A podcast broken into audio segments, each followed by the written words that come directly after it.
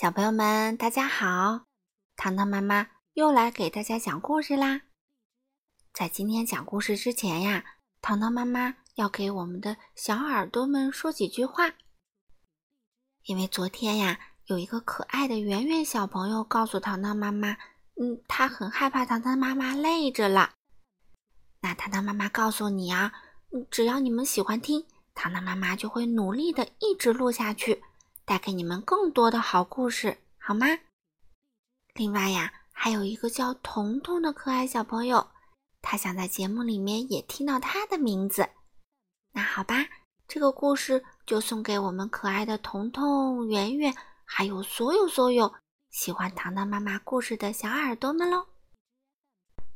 今天我们继续带来的是英国作家罗加·哈格里维斯的《奇先生妙小姐》系列。今天带来的呀是聪明先生。聪明先生聪不聪明呢？我们一起来听听吧。这本书依然是由任溶溶翻译，人民邮电出版社出版。聪明先生可能是有史以来最聪明的人，全世界最聪明的人。他自己也知道这一点。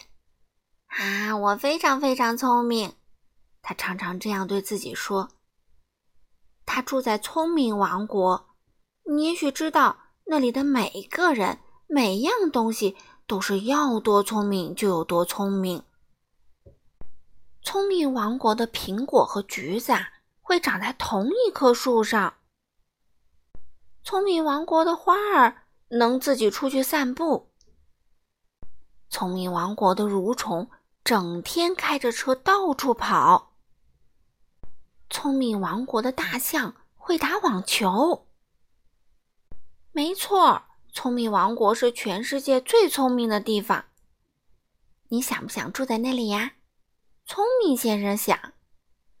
啊，能造出这么一座聪明的房子，我真是一个非常非常聪明的人。他常常把这句话挂在嘴边。一天早上，聪明先生被他的专用闹钟叫醒了。这个闹钟不仅能用响铃叫你起床，还会亮灯，会对你说“早上好”，会煮茶，会预报天气，会告诉你现在几点，还会显示日期。他在做这些事的时候啊，还会开心的吹着口哨呢。聪明先生打了个哈欠，起了床，洗了脸，刷了牙。哦，对了，他用的是一种。能从牙刷手柄里挤出牙膏的聪明先生专用牙刷，然后下楼吃早饭。他把面包片放入聪明先生专用的烤面包机里。聪明先生烤面包机不仅能烤面包，还能给面包涂上黄油和果酱，最后再把面包皮切掉。吃过早饭，聪明先生出去散步。他走了很远很远，连他自己都没发觉他已经走出聪明王国了。在路上，他遇见一个同样在散步的人。你猜他遇见谁啦？没错，是快乐先生。你好，我是全世界最聪明的人。聪明先生喊道。快乐先生说：“哦，那好，既然你这么聪明。”就给我编一个好笑的笑话吧。说完，他哈哈大笑。笑话可以让我快乐，快乐先生解释说。聪明先生的脸沉了下来。嗯，我一个笑话也不会讲，他回答。哦，那你也不是很聪明呀，对吧？快乐先生说完就走了。聪明先生继续散步。你知道他接下来遇见谁了吗？没错，是贪吃先生。你好，我是全世界最聪明的人，聪明先生喊道。贪吃先生说：“哦，那很好啊，那就请你告诉我全世界最好吃的菜怎么做吧。”贪吃先生说完，舔了舔嘴唇。“嗯，我喜欢吃东西。”他解释道：“聪明先生的脸沉了下来。我我不会做菜，我什么菜谱也不知道。聪明先生回答。哦，那你也不是很聪明呀，对吧？贪吃先生说完就走了，去找好吃的东西啦。聪明先生继续散步，猜猜他接下来遇见谁啦？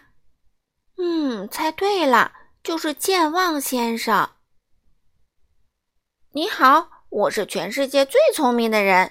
聪明先生喊道：“哦，那好，那就请你告诉我，我叫什么名字吧。”健忘先生回答说：“他抱歉的笑着解释说，我我忘了我的名字。”那天早上，聪明先生第三次沉下了脸。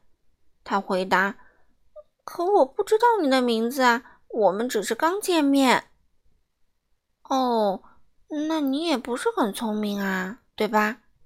健忘先生说完就走了，而且他忘了说再见。一整天都是这种情况。聪明先生不能告诉喷嚏先生治感冒的好办法，不能告诉小小先生怎样才能长得大一点儿，不能告诉颤抖先生变勇敢的秘诀，也不能告诉颠倒先生。怎样把话说的有理有条？哦，嗯，应该是有条有理。哎，今天真不是一个聪明的日子，一点儿也不是，完全不是。现在，聪明先生一点儿也不觉得自己是世界上最聪明的人了，所以他决定马上回家。他从两条正在聊天的蠕虫身边经过。那是谁呀？一条蠕虫问。另一条蠕虫回答：“他是聪明先生，是全世界最聪明的人。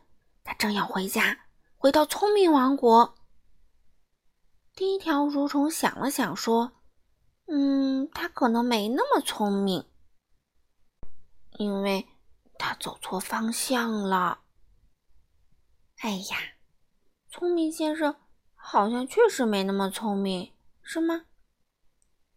好了，小朋友们。今天的故事就讲到这里啦，下次我们会带来第三十八位先生——忙碌先生。小耳朵们，我们下次再见喽。